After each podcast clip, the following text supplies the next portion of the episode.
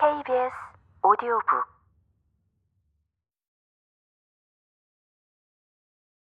입구가 있으면 출구가 있다. 대부분은 그런 식으로 되어 있다.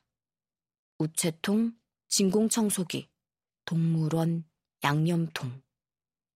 물론 그렇지 않은 것도 있다. 예를 들면 쥐덫. 여행에서 돌아온 뒤로는 D의 부재로 인한 쓸쓸함보다 D가 없는데 세상이 멀쩡히 돌아간다는 사실에 적응하는 것이 조금 더 힘들었다. 많은 친구가 다정한 위로를 건넸고 그중 몇몇은 정성 어린 편지와 선물을 보냈다. 나는 그것들이 도착할 때마다 미친 사람처럼 울다가 조금씩 천천히 괜찮아졌다.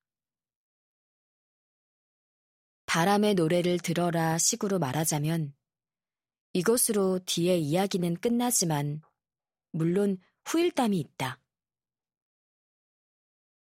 뒤의 죽음으로 정신이 살짝 나가 있었던 내가 다시는 반려동물을 새로 들이지 않으리라 결심했음에도 불구하고 연희동 길냥이 출신의 노바, 풀네임 카사노바를 가족으로 맞이한 것이다.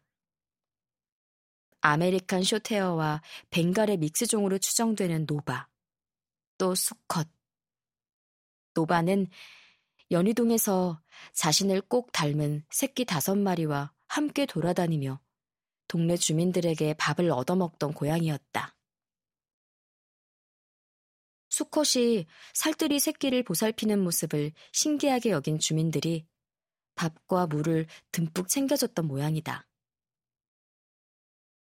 그런데 어느 날 턱에 큰 상처를 입어 피를 철철 흘리는 모습으로 발견되었고 어떤 분이 구조해서 치료한 뒤 다시 거리로 내보내려 했지만 노바는 그 집에 틀어 앉아 나가지 않으려 했다. 한데 그 집에는 임시보호 중인 또 다른 유기묘 둘이 더 있었다. 이 둘은 합심해서 노바를 집요하게 괴롭혔고 노바는 눈칫밥을 먹으며 비쩍 말라가고 있었다. 그런데도 안 나갔던 것은 길거리 생활보다 눈칫밥이라도 먹는 생활이 더 편해서였을까? 그 사정을 들은 나는 우리 집에서 보호하며 좋은 주인을 찾아주려는 생각으로 노바를 데려왔고 어쩌다 보니 정이 들어서 눌러 앉히고 말았다. 노바의 자식들도 다행히 입양을 갔다고 나중에 전해 들었다. 조르바는 뒤의 죽음 이후 한동안 의기소침하게 구석만 찾아다녔고 노바를 처음 데려왔을 때는 멀리서 노바의 줄무늬 꼬리만 봐도 개거품을 부글부글 내뿜으며 질색팔색했지만 지난한 합사 과정을 거쳐 이제는 둘이 몸을 꼭 붙이고 의좋게 낮잠 잘 정도가 되었다. 그나저나 우리 집 현관문이 무슨 친인간화 필터라도 되는지 집에 들이는 고양이마다 족족 개냥이로 변하는데 조르바와 노바 역시 더워 죽겠는 여름날 인간의 목에 칭칭 감겨서 털목도리가 되거나 인간의 배 위를 서로 차지하려고 싸우거나 모니터 앞을 하루에 100번씩 왕복하며 꼬리로 인간의 얼굴을 퍽퍽 치거나 스토커처럼 화장실까지 길을 쓰고 쫓아온다. 덤으로 인간이 책상을 잠시 비우면 작업하던 파일에 야야야야야야야 나 요요요요요요요를 장장 11페이지씩 쳐놓아 간담을 서늘하게 만든다. 어떤 날은 크크크크를 몇 페이지나 쳐놓아서 내 번역이 그렇게 웃겼나 고민하게 만들기도 했다. 정말이지 양아치가 따로 없다.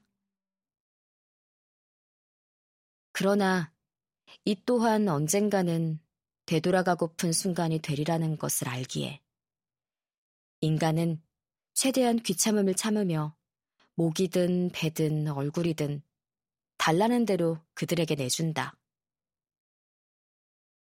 디가 떠난 날이 2월 29일이라서 남편과 나는 매년 2월 28일이면 참치캔을 앞에 두고 초코파이에 초를 꽂는다. 너울거리는 촛불 아래에서 디의 사진으로만 만든 앨범을 넘기며 디를 추억한 뒤 참치캔은 조르바와 노바에게 주고 초코파이는 나와 남편이 나눠 먹는다. 우리가 공유하고 있는 건 아주 오래전에 죽어버린 시간의 단편에 지나지 않았다. 그래도 얼마 안 되는 그 따스한 추억은 낡은 빛처럼 내 마음속을 지금도 여전히 방황하고 있다. 그리고 죽음이 나를 사로잡아서 다시금 무의 도가니에 던져 넣을 때까지의 짧은 한때를 나는 그 빛과 함께 걸어갈 것이다.